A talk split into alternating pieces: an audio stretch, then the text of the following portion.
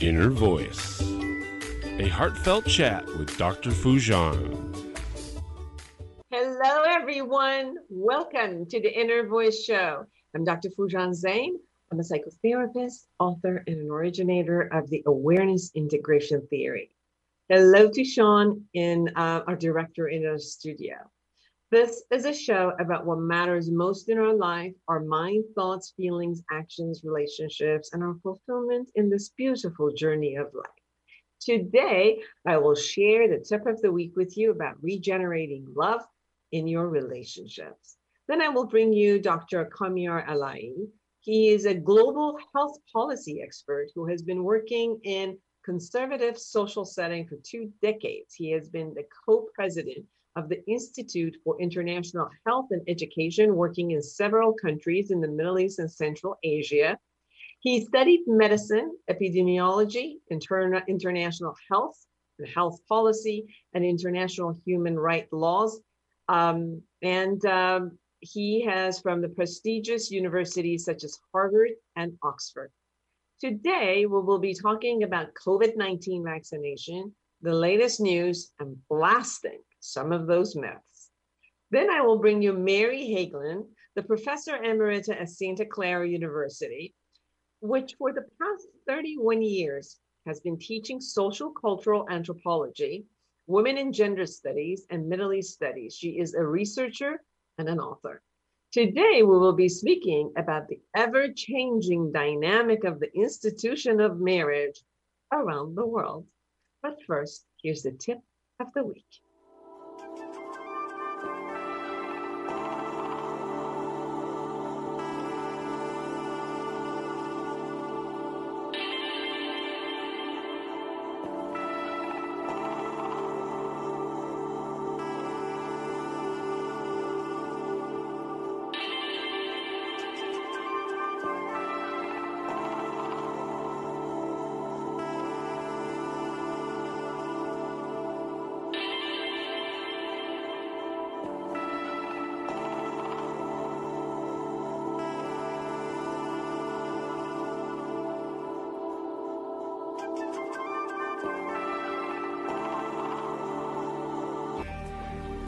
Ever wished you could just wake up one day, reach across your nightstand, and hit the life reset button? Let's face it, the struggles and frustrations of everyday life leave millions of women and men around the globe yearning for a new way. And the new way is right here in Life Reset, the awareness integration path to create the life you want by Dr. Foojan Zeine. You can get it now at foojan.com or amazon.com. Life Reset, the awareness integration path to create the life you want. You deserve it.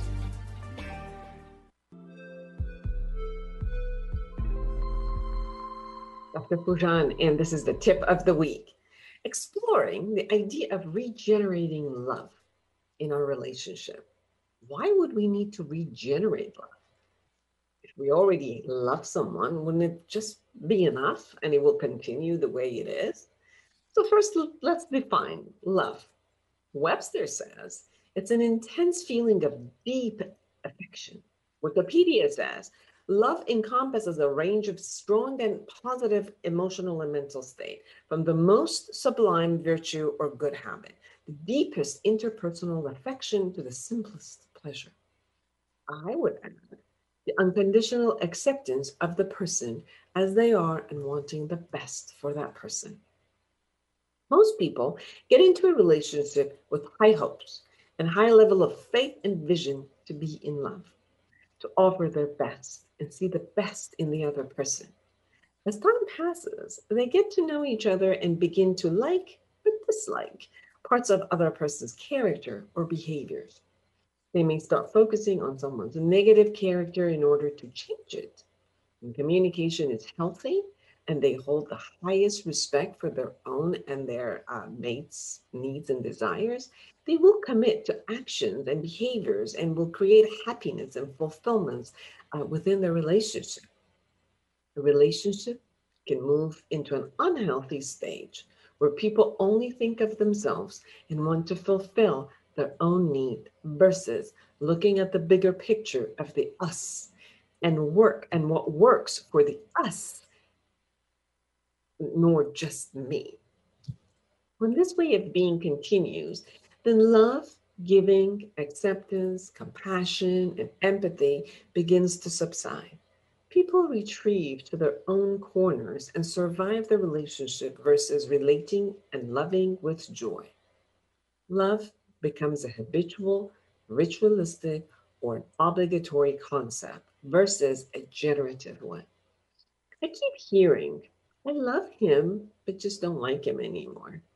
Or I love her. She's the mother of my children, but just don't want to live that way. There's also the taking it all for granted stage, which could happen to any relationship when someone loses their appreciation and gratitude for every act of kindness that is offered. When acts of kindness become routine, a sense of entitlement begins and emerge, and unfortunately, they forget that it's all a voluntary gift and it can be taken away any minute. If the focus is lifted from appreciating the goodness of what is toward counting all that is lacking, love suffers and gives way to resentment and anger. So, what is generating and regenerating love? It is when you foster the intense affection within you and give it as a gift to your mate, your friend, to the family. People only know how to reciprocate love when it is offered to them and don't know how to generate love inside without the trigger of someone loving them first. When it comes to your mate, since you would have to share most areas of your life and make major decisions with each other, this gift of acceptance and giving becomes of the utmost importance. Allowing yourself to share all of you and your mate and offer an allowance for your mate to be who they are with you. Come from all is great with who your mate is, even when you don't like a behavior. Negotiating corrective action on behaviors can be done much graciously when there's no threat to your mate's identity and character. Mate who they are bad and wrong, that they will defend who they are and their behavior. So, generating love means filling yourself with love and acceptance and joy, and then offering it to others. Every human being's nature is capable of experiencing love and sharing it. If someone holds you back from experiencing love, then you need to clear it so that you can experience the highest pleasure of life for creating awareness in your life about how you foster, generate, give, or receive love, go to my book, Life Reset The Awareness Integration Path to create the life you want.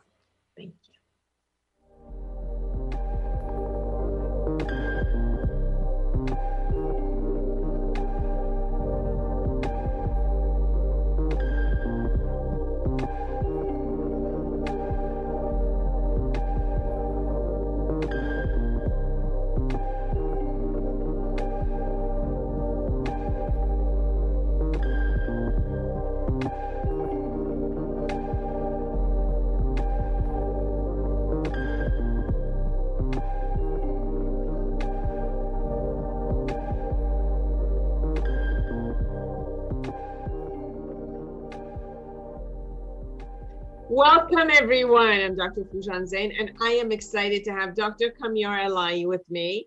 He is a global health policy expert who's been working in the conservative social setting for two decades. He has been the co president of the Institute for International Health and Education, working in several countries in the Middle East and Central Asia. Um, he studied medicine and epidemiology, internal health uh, and health policies, and international human rights law at prestigious universities such as Harvard and Oxford. And uh, with his brother, he co founded the first triangular clinic for three target groups in drug users, HIV patients, and STD cases, which was documented by the World Health Organization as the best practice model. It is a joy to have you with us, Dr. Alaei. Thank you very much for having me here. Of course. So I wanted to ask you about the latest uh, news that you would have about the COVID-19 and vaccination and all that's out there at this time. Could you share a bit with us?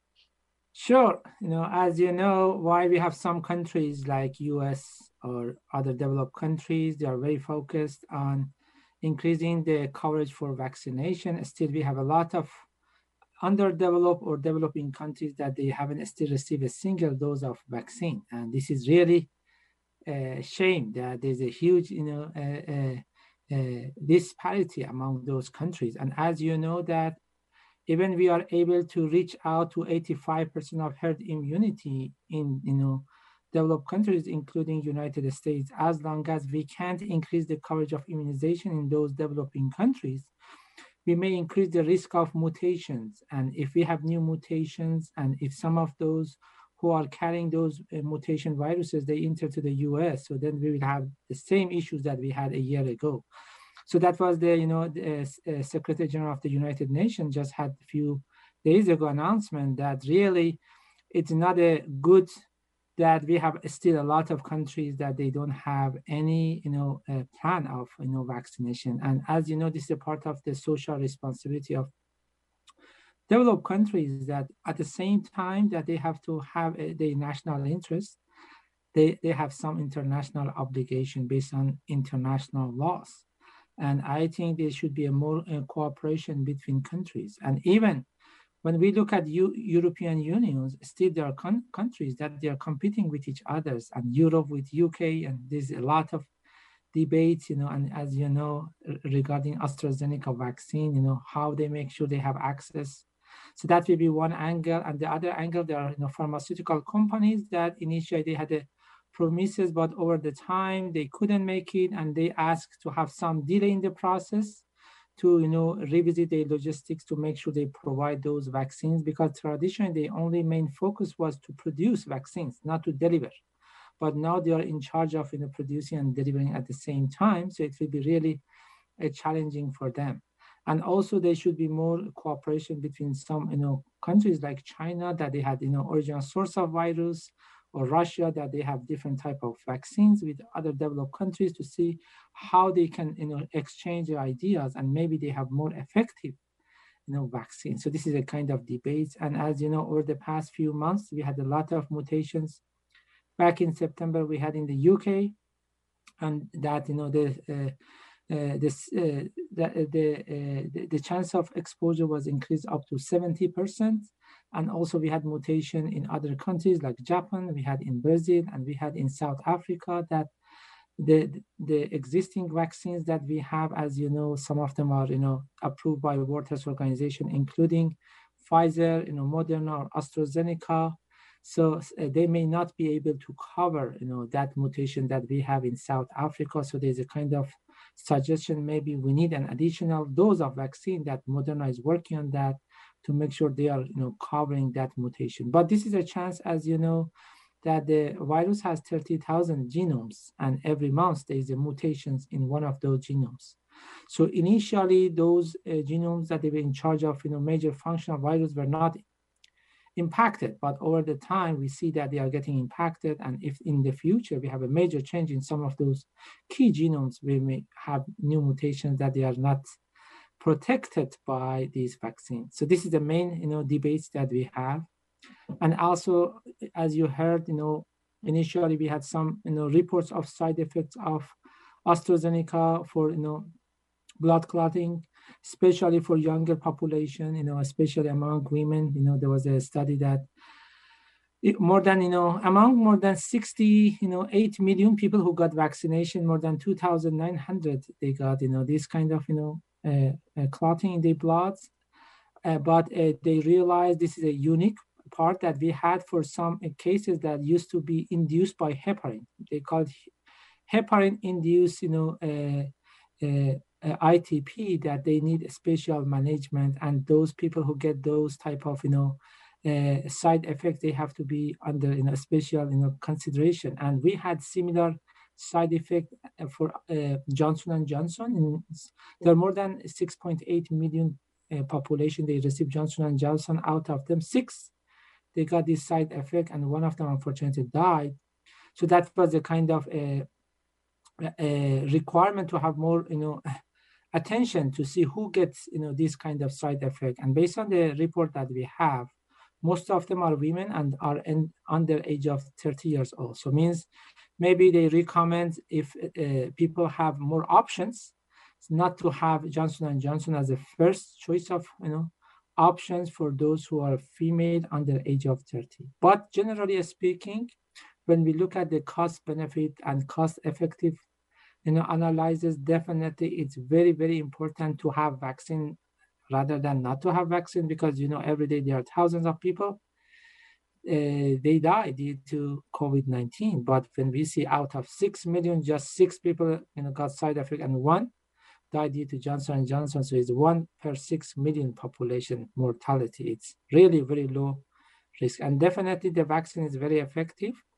While we know that, uh, Dr. Alaei, with all of the uh, information that is being blasted uh, with the news and all of it, we're still finding, um, I'm still coming across a lot of people who are uh, very educated. They are, um, you know, they they read, they listen, they uh, they look at different things, they utilize the best of what is in the world. But still, when it comes to vaccination, especially the ones that have contracted COVID 19 and in their body, it did not react in a very harsh way and therefore it's um, almost like a minimization of it which is like i got it. There was a problem. It was even less than a flu. My whole family got it. No problem. This is just a big hype and it's just people trying to make money and um, and all of that. So we still find uh, with all of the information out there that there's this type of a conversation that is showing up. Um, and also the, the the conversation that um, if I got it and it didn't matter, you know, it, it wasn't that detrimental, so what? Why should I put a vaccine? Maybe I can, you know, e- um, even if I contract it again, it's like a flu. We used to get flu every year. So what? Nothing is going to happen. So I'm not going to put myself in a position of get putting something in my body, which I have no idea what's going to happen. And if it's just for my protection and uh, it's not that I won't get it and give it to anybody. So if it's my protection, I choose not to. What are your what are your thoughts about that way of thinking, and how does that way of thinking affect more uh, the community at large and the global aspect of this? Sure, you know, I completely understand those, you know, personal, individual, you know, limited experiences. But the point is that we cannot generalize, you know, those, you know, uh, personal experiences. And we look at data. You know, this data is fact, and there are more than hundreds of millions they got infected and more than 3 million they died due to covid. So this is the fact. So this means that if i'm not you know uh, careful so i may get infected and even i don't get a severe disease i may transmit the virus to my you know parents or the grandparents or my family members that they have you know chronic conditions and put their life in danger. So this is an irresponsibility that to be careless about this you know virus and uh, this is uh, very important to consider that the main uh, the main goal of vaccine is not to die due to virus. So it's very important. Means if I get you know vaccinated, this is up to 100% protection against mortality, which means yes, definitely I may get asymptomatics. 40% of people get asymptomatics, even they don't realize that they got infected. But for those that they got symptomatics, then 10% they get admitted to hospitals and 1% they get admitted to ICU. They need intensive care. And we have in a high uh, uh, uh, rate of mortality among those who are over age of 65 years old. So this is old fact. This is not just back January 2020. This is, you know, April 2021 that we have a lot of data. And this is not just one data. We have a lot of countries they reported and they got you know verified by the united nations by johns hopkins university among other top universities. So this is really the fact. And uh, what we say is you know how we can protect ourselves similar to you know car insurance. Yes so the likelihood to have a you know, car accident in a year maybe is very low. But should i have no you know car insurance? Because I had like one individual experience and that was not a you know, significant damage. You never know. So this is all I think uh, uh, uh, some uh, controversy due to limited knowledge about the real facts. And I think the more we educate people, it will be less, you know, controversy about these, you know, things which is very, very serious. Absolutely.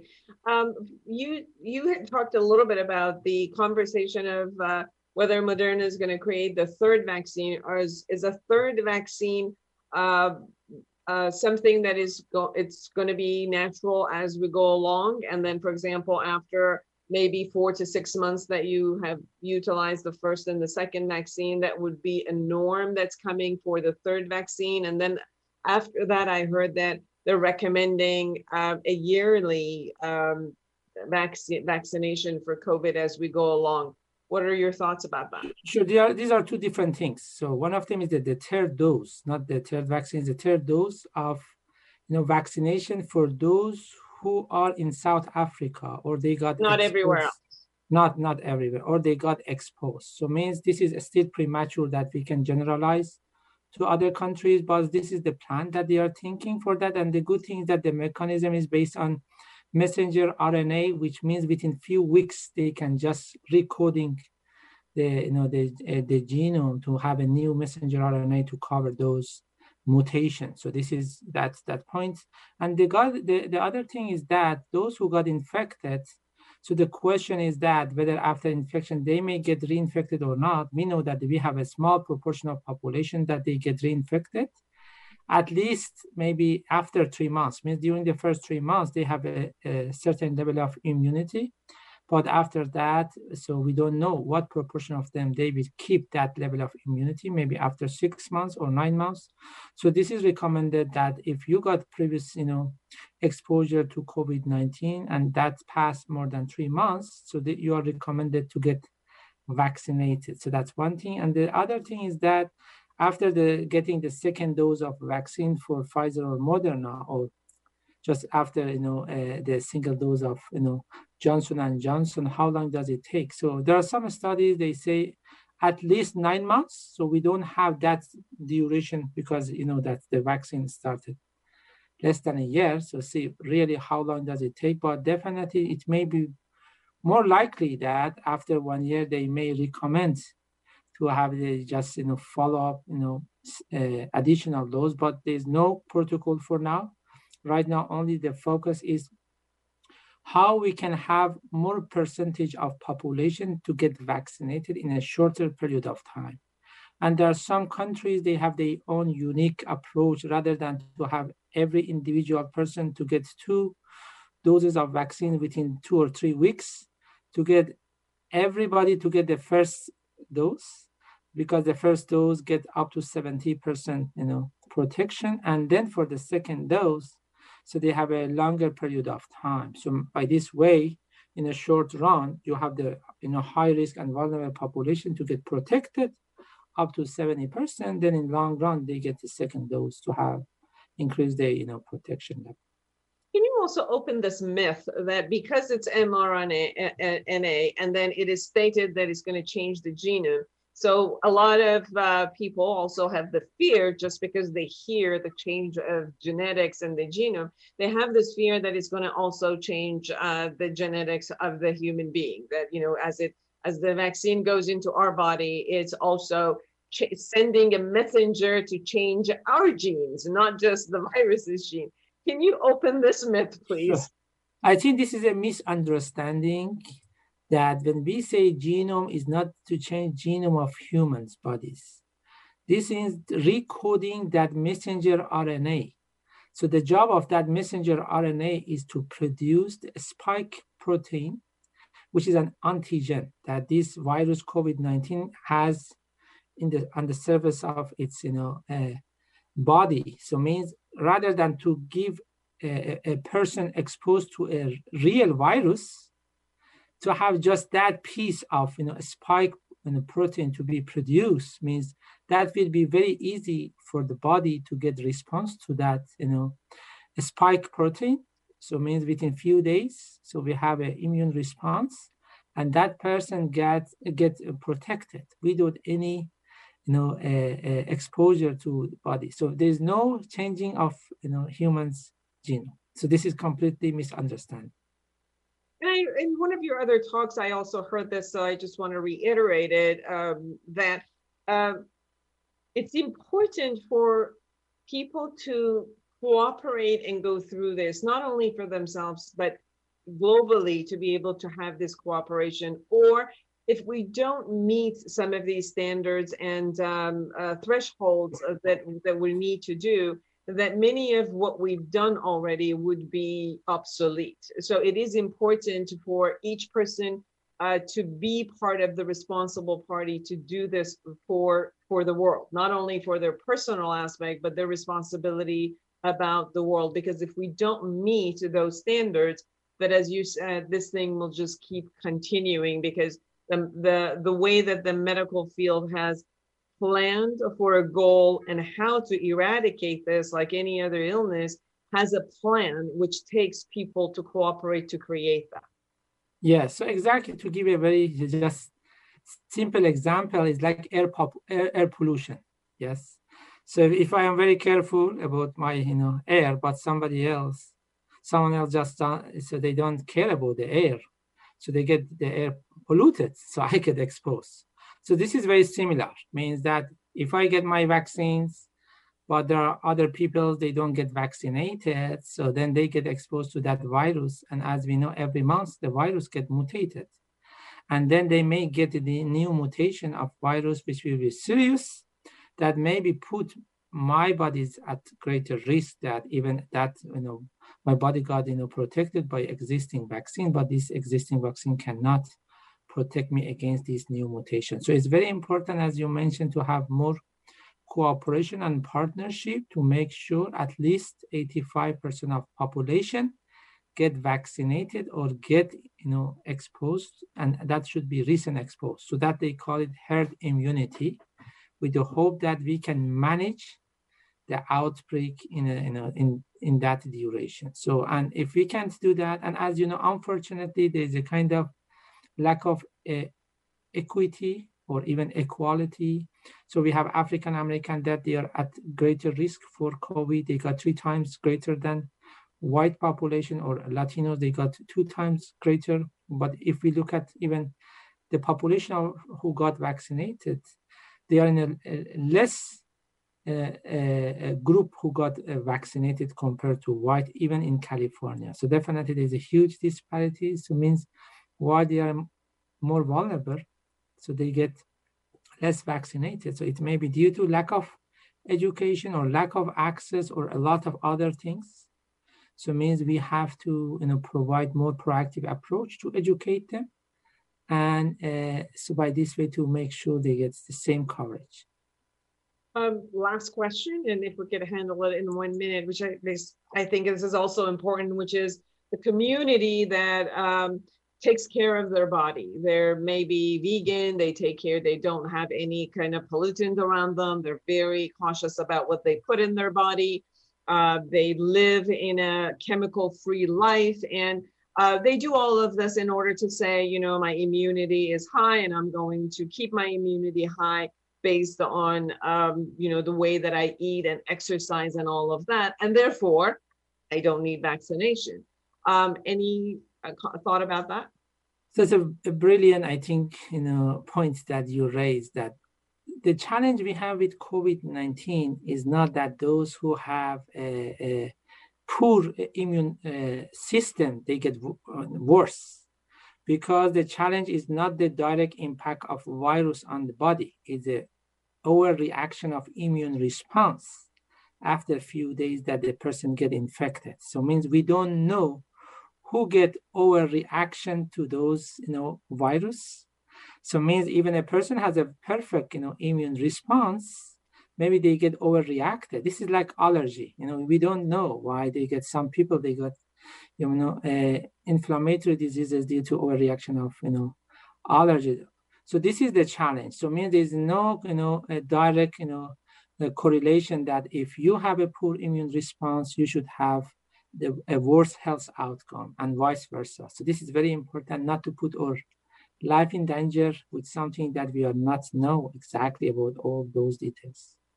any last message for our audience about so I, I highly recommend that regardless of if you got vaccinated or not keep the physical distance and wear at least two know, masks and so uh, continue what you did you know over the past year so don't you know reduce the the bar of you know protection for yourself and your family still we are in the middle of the crisis and still we have more coming. So I, I hope everybody get protected and I hope we can overcome this global challenge soon.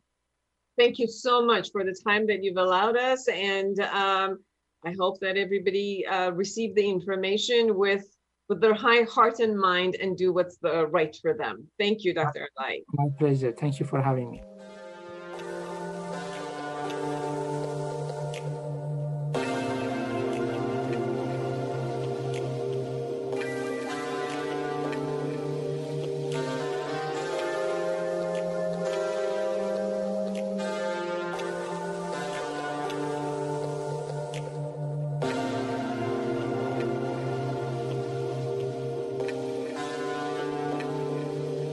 Welcome back, everyone. I'm Dr. Foojan Zeine, and I am so excited to have Mary Elaine Hegland with us. She's the professor emeritus at Santa Clara University. For the past 31 years, she's been teaching social culture anthropo- anthropology, women and gender studies, and Middle Eastern studies. She's published many articles based on her participation and observation fieldwork, and she is the author of Days of Revolution Political Unrest in the Iranian Village, which was published in 2014. Mary has lived and worked in Iran for periods of from 1966, including three years of field research in Aliabad, which is near Shiraz. Um, and her publications have focused on women, gender, and family revolution, politics, and religion.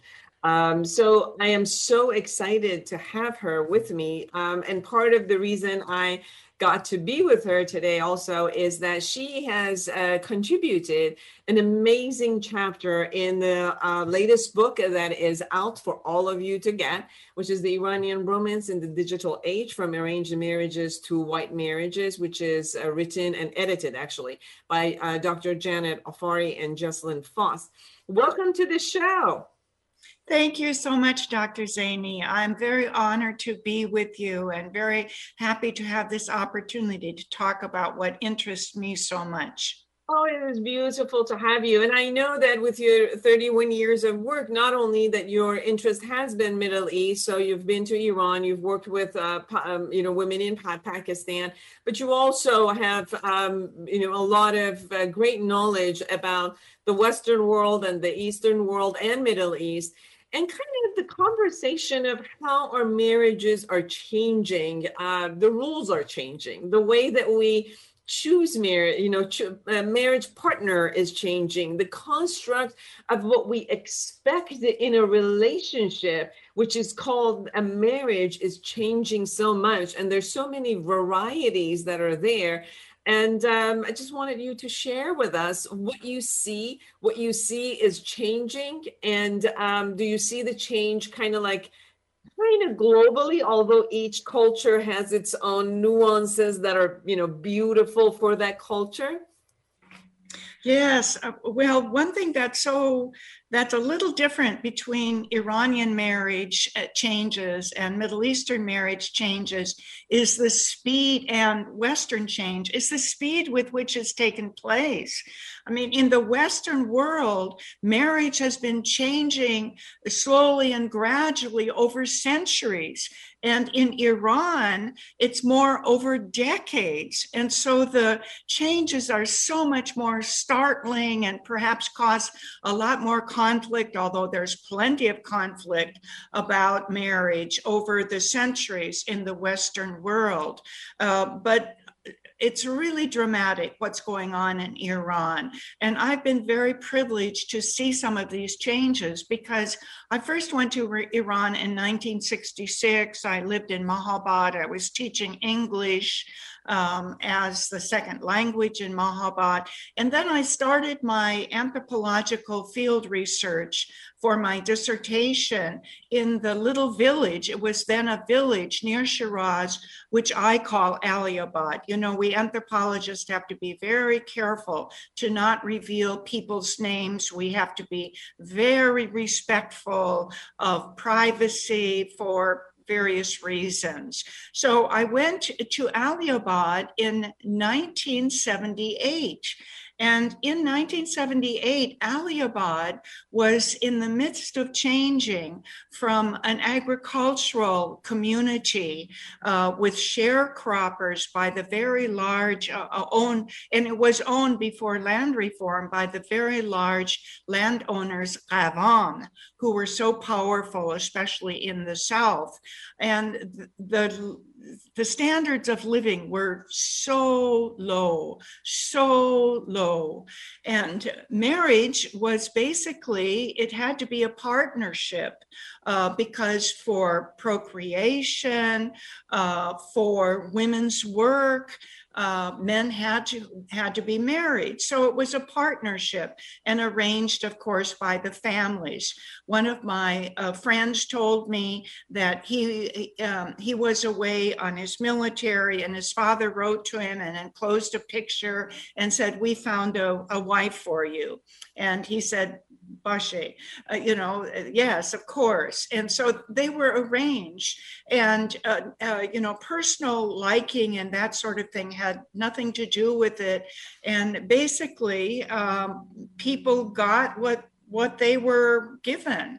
Um, and, uh, you know, arrangements for marriage were quite easy. Maybe the bride's uh, father uh, provided a, a, few pots and pans, uh, maybe a little uh, woven rug, but and and a few clothes for the bride. So the the expectations were were were low, and then the bride went to live in the groom's family's house and and worked under under his mother.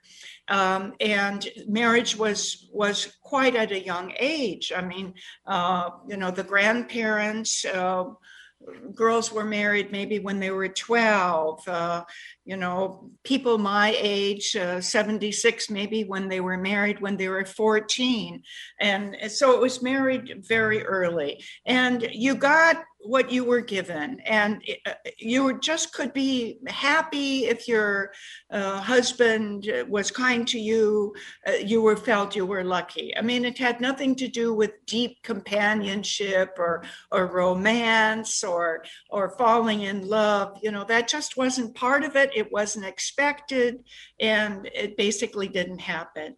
Now things that do you think that the changes that are you're saying that it happened um, a little bit slower in the western communities but faster kind oh. of the middle eastern communities do you think it has to do much more with women's lib and they uh, that they're also working and their needs and desires are becoming much more relevant into well, it, it has to do with the change in, in the uh, political economy from agriculture uh, to service and jobs, and it has to do with education.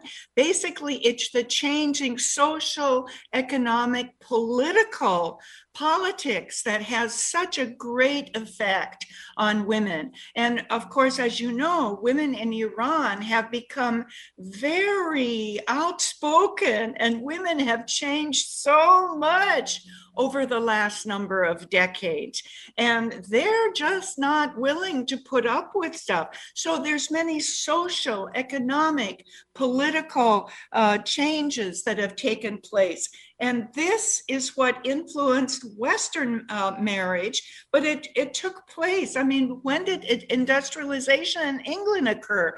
You know, centuries ago. Things were changing over a much longer time. So perhaps they weren't as uh, dynamic. But now, you know, in the same community where I, where I work, people live like urban Iranians. They have urban like houses. They live in nuclear families. They have kitchens. They have all the implements, elect, you know, electrical implements. Um, they have bath uh, rooms in their own houses. They don't go to the community bathhouse. Uh, women are expected basically to get their high school and they go on from there. And as you know, in Iran, women are form the largest percentage of uh, people in the university, 60% or so. So all of these things have really changed marriage. And the age of marriage, as you know, has gone way up, which means that women are no longer just a nine or 10 or 12 or 14 year old girl who can be molded to the household. No, they probably get married when they're 26, 28, even older, when they're kind of formed individuals. They have self respect, they have education. Um, uh, so a marriage is changing. And now there's much more of an expectation that uh, people themselves will choose a partner based on their likes. They're, they're not willing never to see their you know person they're engaged to uh, no no they have to have an effect on this. And actually there's much more opportunity for women to get out in the world than there was uh, in that little village that existed uh, when i was there in 78 and 79 they go uh, to school they go to high school they take buses by themselves they drive you know, they're much more out in the world do you see the same changes around Middle East, or is it mostly just in some countries? Like I know that you've also done work with Pakistan, but do you also, in your research, have you seen the same thing doing in Saudi Arabia or some of the Arabic countries, or definitely not Afghanistan at this point? But um, what do you see this kind of shift in around Middle East, or uh, or some countries in Middle East? I know, for example, Israel might not doesn't fit into that category. So there might be all in Middle East, but completely a different experience in in uh, those countries, in a sense, in women's live and how women have sh- shifted, and therefore the structure of marriage has shifted. Well, you know, Iran is is different in a lot of ways. Iran has had oil, so uh, and uh, you know this regime has made a big effort to um, increase, improve life living standards uh, in rural areas among lower classes. And as a result, the middle class in Iran has grown tremendously. And middle class people want things, they expect things. And I think Iran uh, well, Turkey, of course, is is rather um, you know modernized, but but Iran, I think, in spite of this regime, has really become modernized, and they have the money to do it. I mean, one reason that uh, uh, Stephanie Coontz, who has written about uh, marriage, said that uh, marriage change in the United States is women had the financial, the freedom, the education to ask for more. And ironically, in Iran, Iranian women have much more resources to ask for more. And so um, I think that Iran is rather in a different position. I know in Pakistan, there's a much smaller middle class. In Afghanistan, well, we can't even almost talk about Afghanistan. Um, so I think that Iran is, is kind of more I mean, the changes are taking place in other countries, but they're not changing as rapidly for as large a group of people. Uh, Saudi Arabia, we know that you know there's a lot of well, it's very hard for Saudi women. I mean, they've just gotten the right to drive a car recently. I mean, there's much more you know, in spite of the fact of all of their wealth, the, the very, very rigid, strong uh, powers, just and and you know can't and the population is smaller and they can't do as much.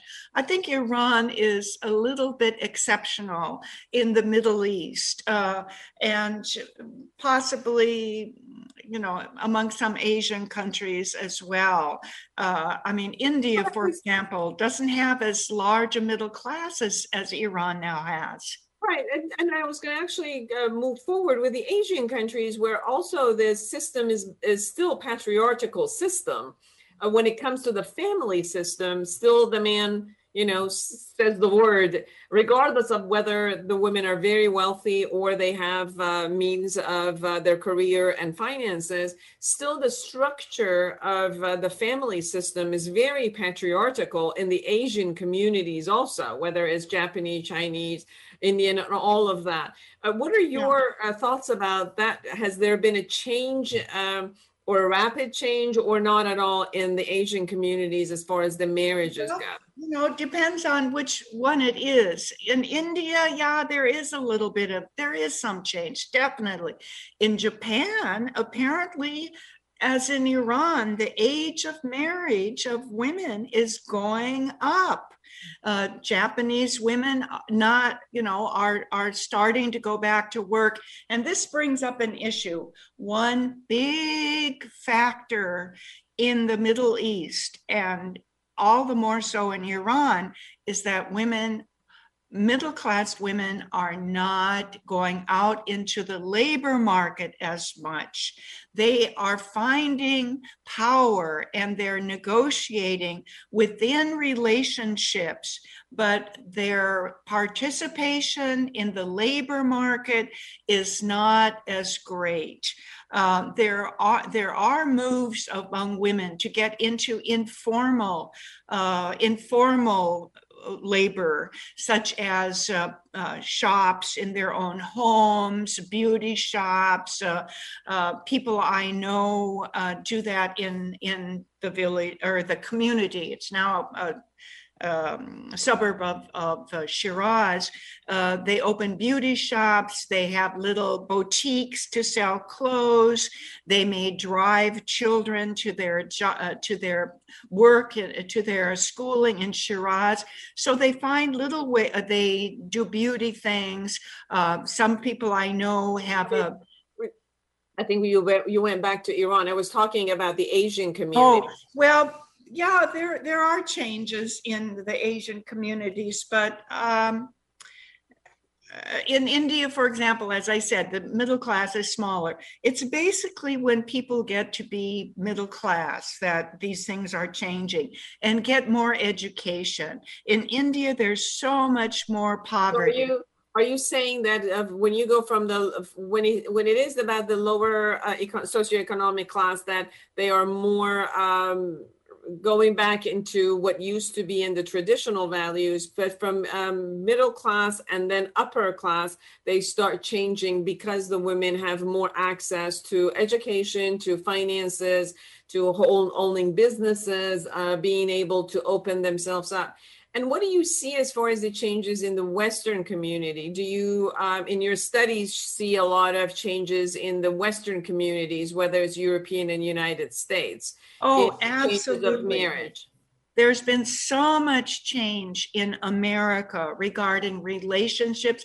For example, I was in college from uh, 1966. Uh, wait a minute, no, 1962 to 1966 1962 to 1966.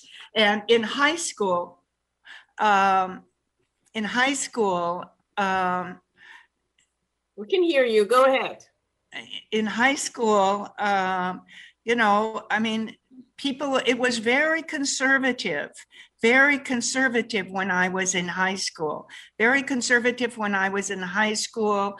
And, you know, there, there was a, I remember one case, a very scandalous case of a young lady, young girl who got pregnant and she had to move away. And it was very conservative. And when I went to college, you know, I have to tell you that my father was a minister. My mother's father was a minister. You know, I grew up in a very religious, very socially conservative, but politically progressive uh, family. And I went to college in the Midwest in South Dakota uh, to a Lutheran, a, a religious college.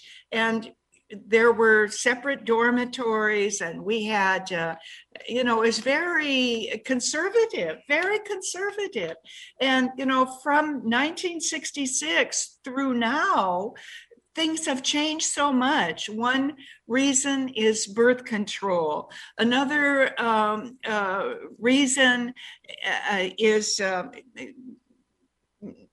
changing attitudes towards uh, marriage. I mean, back in my uh, college, people said, oh, yeah, girls go to college and in order to get their degree, their MRS degree, their Mrs. degree. And marriage was really necessary. And you just got married. Um, you know, now people place much more importance on the happiness of the marriage and the relationship. And both um, in the United States and much more so, and also now elsewhere, um, all of the re- social relations have become less important and the marital relation is much more important and expected to fill, fulfill all of your needs your best friend your confidant your counselor your therapist. You know you live together and in america people move around so much with their jobs. They can't take their family with them. They're so everything is on the marriage relationship and so much is expected. And now this is happening elsewhere in the world too.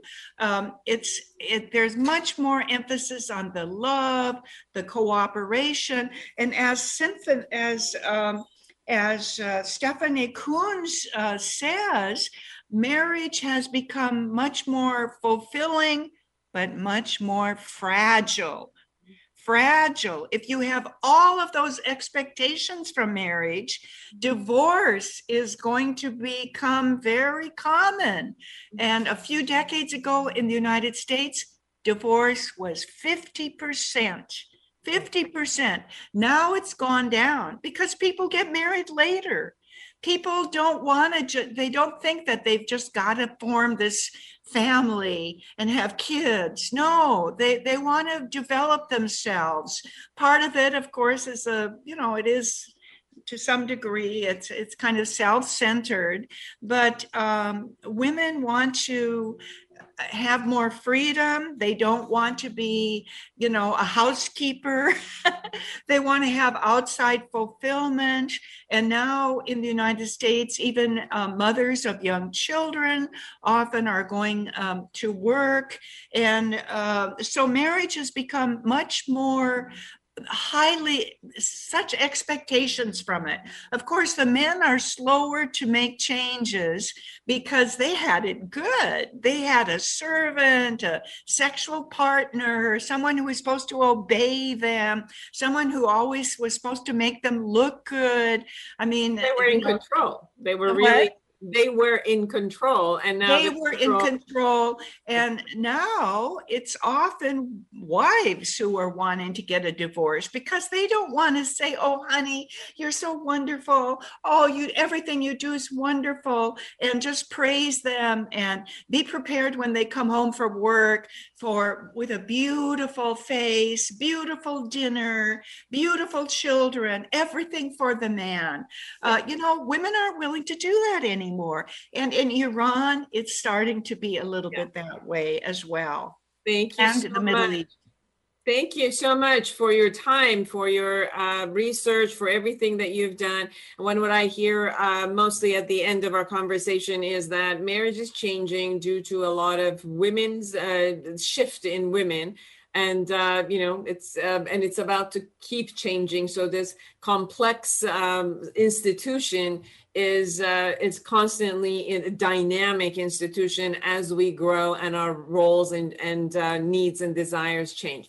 Thank you so much, Mary Hegland, and um, for everyone who is with us. Uh, her latest research is published in the book uh, Iranian Romance in the Digital Age, edited by Janet uh, Janet Afary, Dr. Um, Dr. Janet Afary, and Dr. Jesilyn Faust. Thank you so much, Mary, for gi- giving us your time and being with us. It was a joy to have you and hear from all of your excellent research. Thank you so much, Dr. Zeine. Take care. Qurbanit berem. And for all of you who are out there, create an amazing life for yourself and everyone around you. And until next week, bye bye.